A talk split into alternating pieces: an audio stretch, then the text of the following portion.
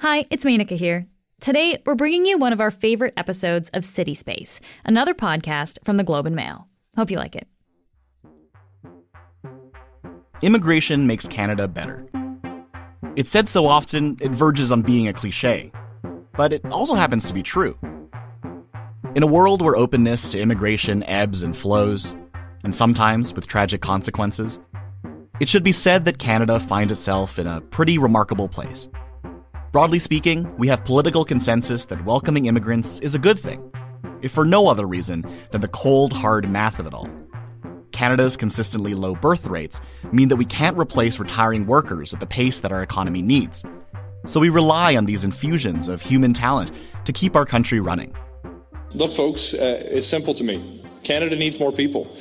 Canadians understand the need to continue to grow our population if we're going to meet the needs of the labour force, if we're going to rebalance a uh, worrying demographic trend, and if we're going to continue to reunite families and to do right by the world and make good on our commitments to support some of the world's most vulnerable. That's Sean Fraser, Canada's immigration minister, when he announced last year that the federal government was setting an ambitious new target.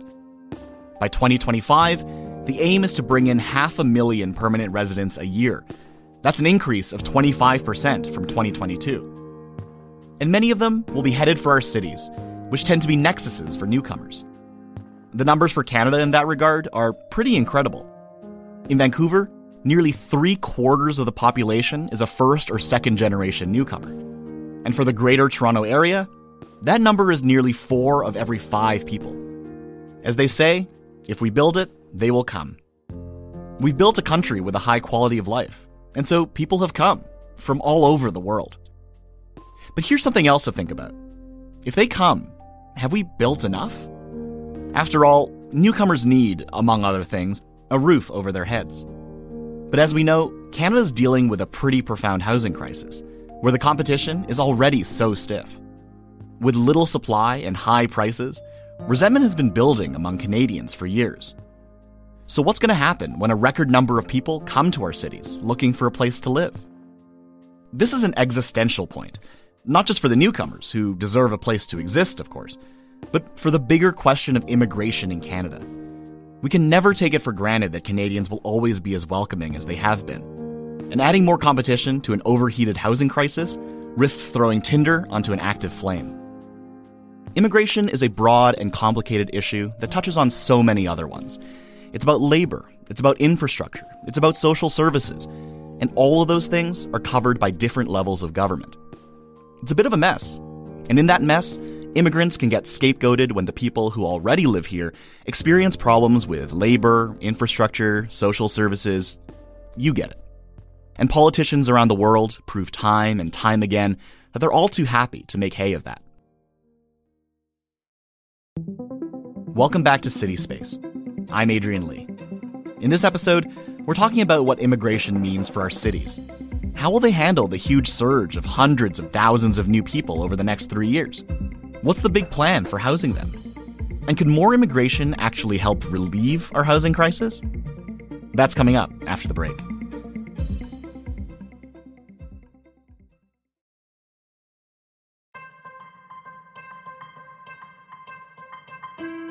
Mike Moffatt is the Senior Director of Policy and Innovation at the Smart Prosperity Institute, a policy think tank based out of the University of Ottawa. He's also an assistant professor of economics at the Ivey School of Business. He spends a lot of time thinking about the benefits and complications that more immigration might bring when it comes to the housing crisis in our cities.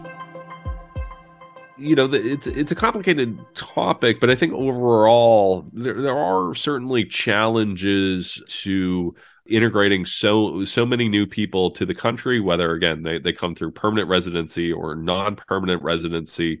So I, I, think it's a challenge that we need to take seriously. That uh, you know having these housing shortages is not good for sort of existing Canadians, but it's also not good for uh, you know it's, it's not good for the the the talent that we're trying to uh, attract and retain to uh, to to cities like Toronto. Like many economists, Mike thinks that higher immigration targets have the potential to help our country in a lot of different ways. And the biggest reason? Canada is getting old, and quickly.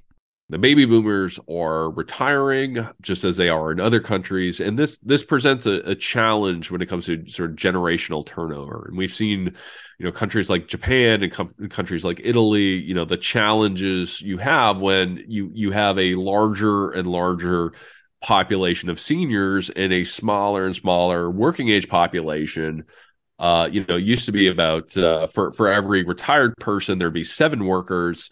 Now it's getting closer to about two to one. So, you know, how do we finance our long term care homes, CPP, and all of these things that uh, you know our our seniors expect and deserve if we don't have that working age population? He also believes that increased immigration will help with our housing supply problem, which is part of the reason homes have gotten so expensive. So certainly, I, I think the, the, the biggest issue that we have is just that that disconnect between how many homes that we're building and how fast the population is, is growing. Um, you know, the vast majority, over ninety percent of the housing we build is is market built housing, and that market needs workers of all kinds. But our immigration system isn't so inclusive. Canada's immigration system works works on a point system where you get a, a certain amount of points if you, uh, depending on your, your your fluency in one of our two official languages, your credentials, your level of education, and so on. But I think where the where the challenges is, or or what we need to do about it is is think about what what those skills are, you know, what those those talents are. So, for example, you know, I'm a I'm a university professor, think tank guy uh, and my dad uh, was a sheet metal worker, built a lot of uh, heating and cooling in apartment buildings back in the back in the 60s and 70s. Our immigration system is highly biased towards bringing in guys like me and highly biased against bringing in guys like my dad. And I think we need to balance that out a little bit. You know, I think there is a role to bring in more electricians and roofers and plumbers so that immigration can be the solution to our housing crisis and not one of the things accelerating it. And again, I think I think we should look at uh, to, to change that where, you know, sort of recognizing that yeah, we need uh, you know, we need these sheet metal workers, and yeah, it will be a bit of a challenge integrating them if uh, they're they're they only have remedial English and French. But that's something worth worth doing given uh, given the shortages that we see in the skilled trades. From Mike's perspective, the relationship between immigration and housing is strained because the different levels of government just can't seem to get on the same page. The federal government is setting immigration targets, but the municipal and provincial governments are largely responsible for providing the housing, services, and infrastructure that allow new Canadians to settle and thrive. When these three levels of government fail to execute things together, urgent and major projects, you know, like fixing our housing crisis, can really fall apart.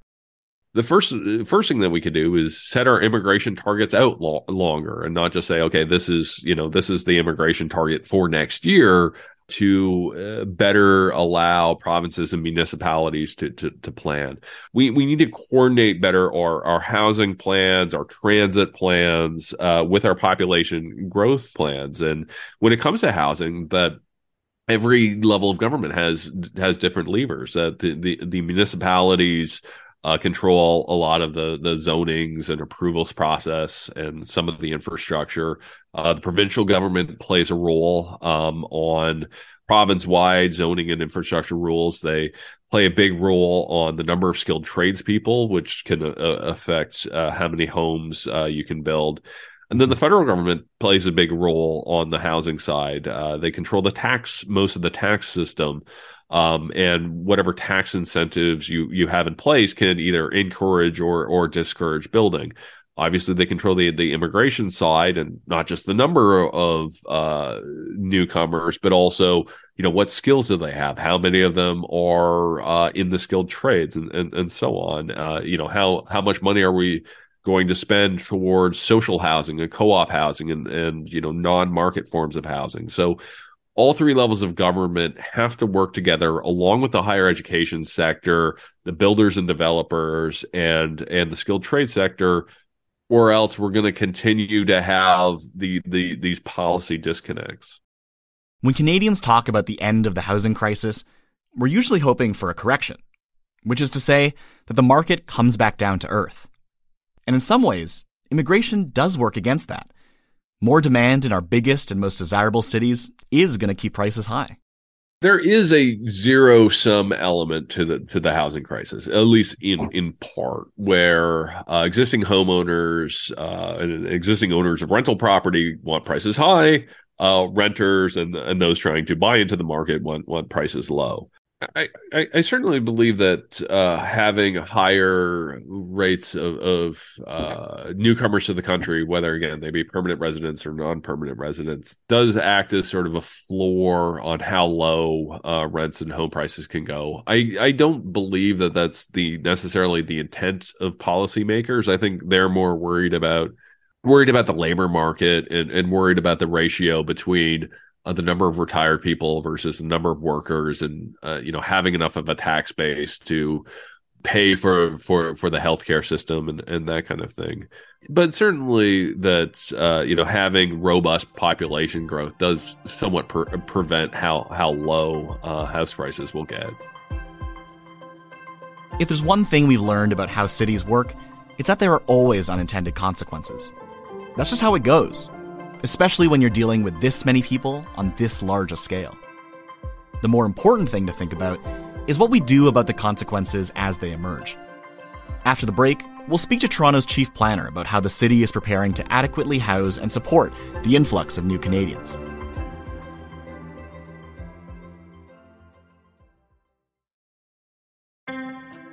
Gregg Lintern is the chief planner for the City of Toronto, a position he's held since 2018. Here's our conversation. Really appreciate you taking the time. Yeah, I'm looking forward to uh, chatting about uh, housing and growth and all that great stuff that's happening in the city of Toronto. Yeah, I mean, speaking of great stuff, I mean, these are heady times for cities uh, in Canada. Uh, Canada's hoping to welcome a record breaking number of immigrants over the next three years annual targets of no less than 465,000, a milestone goal of 500,000 new permanent residents in 2025. And, you know, Toronto has obviously seen immigration waves in the past, but this one seems to be particularly large uh, that's forthcoming for Canada and certainly Canada's biggest city. So, what is Toronto doing to prepare for this? You know, it's it's a, a big number, and that that's something that we are constantly challenged with, even more so now because of housing affordability. I like to, you know, bite an elephant one bite at a time. In a way, your question is is, is about how do we get after this. Um, we have been uh, approving a lot of housing in Toronto. Over the last five years, we've approved 165,000 new residential units. The number of units that actually gets built in Toronto relates more to the capacity of our uh, construction capacity, like our ability to actually build, and all of those external market factors. So when we approve housing annually around 28,000 over the last five years, we actually complete about half of that. It's like a two to one ratio. So we're in a bit of a pickle around our capacity to actually uh, build the amount of housing that's going to be needed to meet uh, those those immigration levels. Yeah. Well, when you say we're in a pickle, I mean, is that just a matter of supply? Is that just a matter of we need to be building more and and and getting more residential units? Yeah, you know, it, it is part of it. I, I would not approach the whole supply and demand discussion by breaking it down a little bit it, because it's it is yes it's about supply the actual amount that we approve the actual amount as i said that gets constructed the ability of the industry to actually increase their capacity to build. We need the houses built. We you can't live in an approval. You you need a house to be built. So part of that is supply absolutely no question. But it also relates to need. And when you look at the need of our population groups are we building enough seniors housing? Are we building enough family size housing? Are we building enough grade related housing? Not everybody wants to live in a tower. Not everybody wants to live in a mid rise. Are we building a city of different scales? Are we building affordable housing? Are we building rental housing? So you break down that big supply picture, and we're probably doing very well, pretty well on a 600 square foot uh, one bedroom condo. We're we're pumping them out, no problem. But Not everybody can afford that. So are we building enough rental? Probably not building enough rental. Are we building enough grade related housing to meet the, the needs of people who want to age in place in their community? Probably not. Are we build, building enough seniors housing in long term care facilities? So you begin to break it all down and you have to develop kind of a diversified strategy, a pretty sophisticated strategy. And we've got something called the um, Housing Action Plan that gets at uh, a couple of things. It, it, it gets at direct uh, development of housing, uh, subsidized and affordable housing, but it also gets at enabling housing because we want the private market to have as many opportunities as possible to build housing. Well, I want to focus uh, a little bit here on on that affordable piece, just because you know, for folks, there are a lot of folks who agree that, and I think rightly so, that immigration is a positive force, a net good for a city, for a society. Uh, at the same time, you know, we're seeing these newcomers enter a city where the housing market is already tight, where affordable housing is already quite scarce. I guess my question is are the concerns fair? Are are folks right to be worried that the more uh, that the more newcomers there are, the tougher it will be to get a place in the city they live? Uh, I've heard you know a lot of discussion, almost in the way that you framed it. That the trick is, uh, and there there are lots of tricks with with these propositions, is that um, we have you know the federal government, the provincial government, the municipal government. We all have levers to pull and if the federal government is setting that rate, immigration level that they're setting, the, you know, the need to attach that to levers that they can pull that help the financial side of housing. Uh, they could uh, help us and help housing constructors with um, tax relief that they control, for example, that go right into the uh, whether or not a pro forma works for housing or not. So we we make that case regularly to the federal government around the the fact that they can make building either more or less expensive through their tax system, uh, and making that connection is important, and it's an important role that we play with advocacy, but certainly uh, participation of the federal government, the participation of the provincial government directly, either the various ways that the city has uh, attacked housing through its own land assets, for example, so there's a lot of work on the, the regulatory policy side at the local level. The, the province is changing quite regularly the, the planning policies of the province. Maybe it would be good for them to take a bit of a pause and let us all catch up Right. Well, that's a crucial point, right? That the the federal government governs immigration, but uh, a lot of those a lot of those immigration targets really affect where people live the most, which really are our cities and the municipal governments that govern those. And then in the interim, there's provincial governments that provide many services that that look at some of the things that you just mentioned around around labor. But there's more to supporting new folks in a city than just building houses, right? I mean, there's there's thinking about labor, there's thinking about uh, uh, services and infrastructure. So, can you speak a little bit to what other services and infrastructure the city has to provide, and and sort of how those things can be supported by a government that is a little bit tripartite? It's the other side of this discussion in a way because we think of um, the place that you that you live. If you're privileged enough to have a a warm a warm place to lay your head at night, and uh, you think about the the parks that you go to, the public spaces that you go to. Literally, you you you you don't even probably think about turning on the tap or flushing the toilet. You you think about the transit system or the bike lanes or the roads that you use.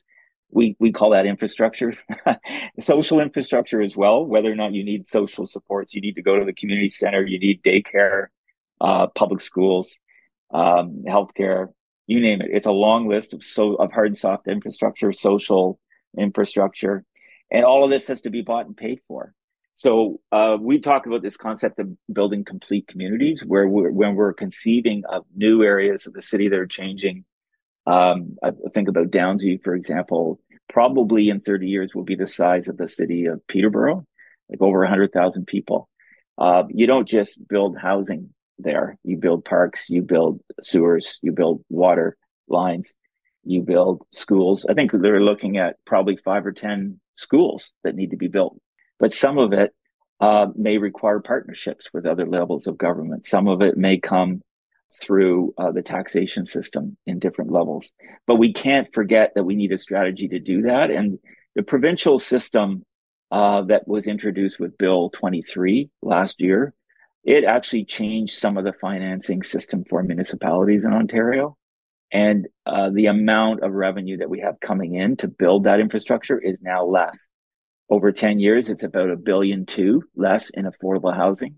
For other kinds of infrastructure, it's a considerable reduction in the amount of, of money that we use to build parks and other uh, facilities. But uh, the clock is ticking because we plan and build on a you know a, a cycle. We don't just pick up a pen and draw a sewer and build it the next week. And it does work on a like a one, two, three year cycle. So we got to be uh, resolving any dispute we have about funding infrastructure to, in order to keep that infrastructure going. Because um, again, you can't you can't uh, just expect people to arrive in the city, uh, whether they're from Manitoba or Mumbai, and uh, not have um, you know be able to turn on the, water and, and flush their toilet. That is not the standard of, of living that we that we expect and the quality of life that we have in, here in the city. Mm-hmm. Well, it's absolutely right. Your point that the clock is ticking. Uh, and earlier, you you mentioned that governments uh, have changed plans, programs, and policies so often that you sort of are left hoping, hey, it'd be great to catch up. So, my question to you is, you know, 2025, that's 18 months away. You know, your your cycles of planning have been cycled through. Are our cities ready for this wave of newcomers? the problems and the solutions have been laid out, and it's a it's a matter now of turning our attention to getting that construction industry capacity up to a level that can produce housing. We've set a housing pledge goal that the province asked us to agree to, to of 285,000 homes. So that's the amount that's been calibrated that we need by 2031. And as I pointed out, we're not building at that pace. We're probably approving at that pace, but we're not building at that pace you know, one, one thing the city has to focus on for sure is when somebody is ready to build. I'm not just talking about the people that invest in real estate, try to make deals and flip land. I'm talking actually about the people that want to pull a permit. So when we've got builders who want to, you know, pull a permit and work with us to get those permits issued, we've really got to focus on that tail end of the of the approval process to put them in a position to build. But we don't control all the levers, whether it's interest rates or everything else, the supply chain and uh, labor shortages and everything else. I talked about that that place I, I saw today, uh, and and the story you know that the developer was telling us was all the the challenges that they've had through the course of building through the pandemic. Probably he said a year and a half of delay on their side of the line, just dealing with labor, just dealing with supply, just dealing with economic factors that, that they don't, don't control either. And frankly, sometimes the feds and the, and the province don't control. So um, this is a, a very challenging, you know, question that you're asking. And uh, I think, again, a lot of the uh, remedies are there and, and it's going to take a combination of, you know, really hard work on the part of the public and private sector, but a lot of political will and a lot of political diligence to see uh, some of these ideas actually turned into into action. Right. Well, yeah, the the remedies are there. the The goals have been set. The targets have been laid out. Um, but at the same time, you know, the federal immigration announcement, the plan that plan has also been made. You know, the those immigrants, those newcomers are coming. So I guess what is the worst case scenario if these building goals, which it seems like we're maybe a little bit behind on, what happens if those things aren't met? I, I honestly don't know. I, I think people may cho- may choose to locate in other areas. Certainly, from an affordability point of view, there's been a lot written about about um, dr- drive until you qualify. I think is the the slogan I've heard. But uh, whether they choose to to locate in other in other areas of the province of Ontario, or for that matter, um, in Canada, um, whether or not they begin to decide that they don't want to come here because of economic challenges. I think there are plenty of opportunities that people recognize that comes with Canada when they when they come here, but it has to be uh, a complete suite for them of being able to to find accommodation. But I, I do know what we have to do is pull the levers that we can, at least at, at the municipal level, and continue to advocate provincially and federally about what they need to do to uh, to make this whole system work. These things, remember, these things are imperfect as well. You're dealing with uh, a lot of things that aren't uh, as sometimes well connected as you would think they are. Oh, totally. I mean, I mean, certainly in Canada, we we have you know, try if not more jurisdictional you know situations, and housing is is really that that big nexus of it. Um, and we talk about that, right? We talk about that here. That uh, cities are these places where you have levers and one lever does one thing and then a, a, suite of other things happen as a result of that and you have to pull another lever to deal with those um, exactly and, and and you've talked about this a little bit earlier but i sort of wanted to just go back to it which is you know the city really does uh, pull a lot of levers in housing to incentivize development, to incentivize private developers and the market to to get involved. There are obvious reasons for that. They are the primary movers and primary folks who are able to make that stuff happen uh, quickly. But you know, are there alternative housing delivery models that can be more heavily invested in? You spoke a, a little bit about them before from Toronto's perspective, but is there something that we can do that that goes beyond private sector engagement here? Well, the you know the province had a pretty robust nonprofit sector in the 90s um, and before that people may be familiar with st lawrence uh, in the city of toronto downtown st lawrence neighborhood built in the 70s um, comprised in part of market housing but also co-op housing where it's like a, a more of a, a nonprofit model that had uh, cooperative uh, ownership and and cooperative operating of long term housing. Uh, so there are there are definitely other models. There's there's probably a whole continuum of models around the world where you have direct state built housing, you have a lot of tax supported uh, private housing. A long time ago in the in the 60s, there were programs from CMHC that uh, supported uh, a lot of rental housing construction in Toronto through mortgage support and other taxation relief, and and they were they were highly productive, highly productive matching of um, the private industry and and um, the weight of uh, of government taxing uh, authority and and uh, policy behind it. So there are lots of models and continued you know, participation, cooperation in all the sectors. I, I, would never think that it's it's an all public or an all private solution, and and certainly back again back in the '60s, there's something called limited dividend where people agreed to a limited return uh, in exchange for favorable financing. So uh, we have to continue to get really creative, and sometimes the some of these old ideas are are making a comeback. There's a lot to think about, and there's a lot for you to do. So I appreciate you taking the time with us. I really enjoyed it. It's uh, it's uh, something that everybody's engaged with, and uh, the more people that become engaged in the conversation, uh, I think the better off we'll be finding the solutions. On the next episode of City Space, it's summertime, and that means it's festival season.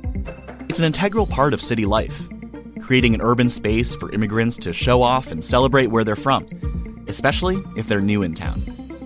We'll look at why cultural festivals are so important to cities and how they can help immigrants integrate on both a social and psychological level. City Space is produced by Julia De Laurentiis Johnston and Kyle Fulton. Our theme song is by Andrew Austin. Our executive producers are Kieran Rana and Alicia Sani. Thanks to Mike Moffatt and Gregg Lintern for joining us today. If you like what you heard, give us a rating and review on Apple Podcasts, and tell your favorite city dweller about City Space too. I'm Adrian Lee. Thanks for listening, and talk to you soon.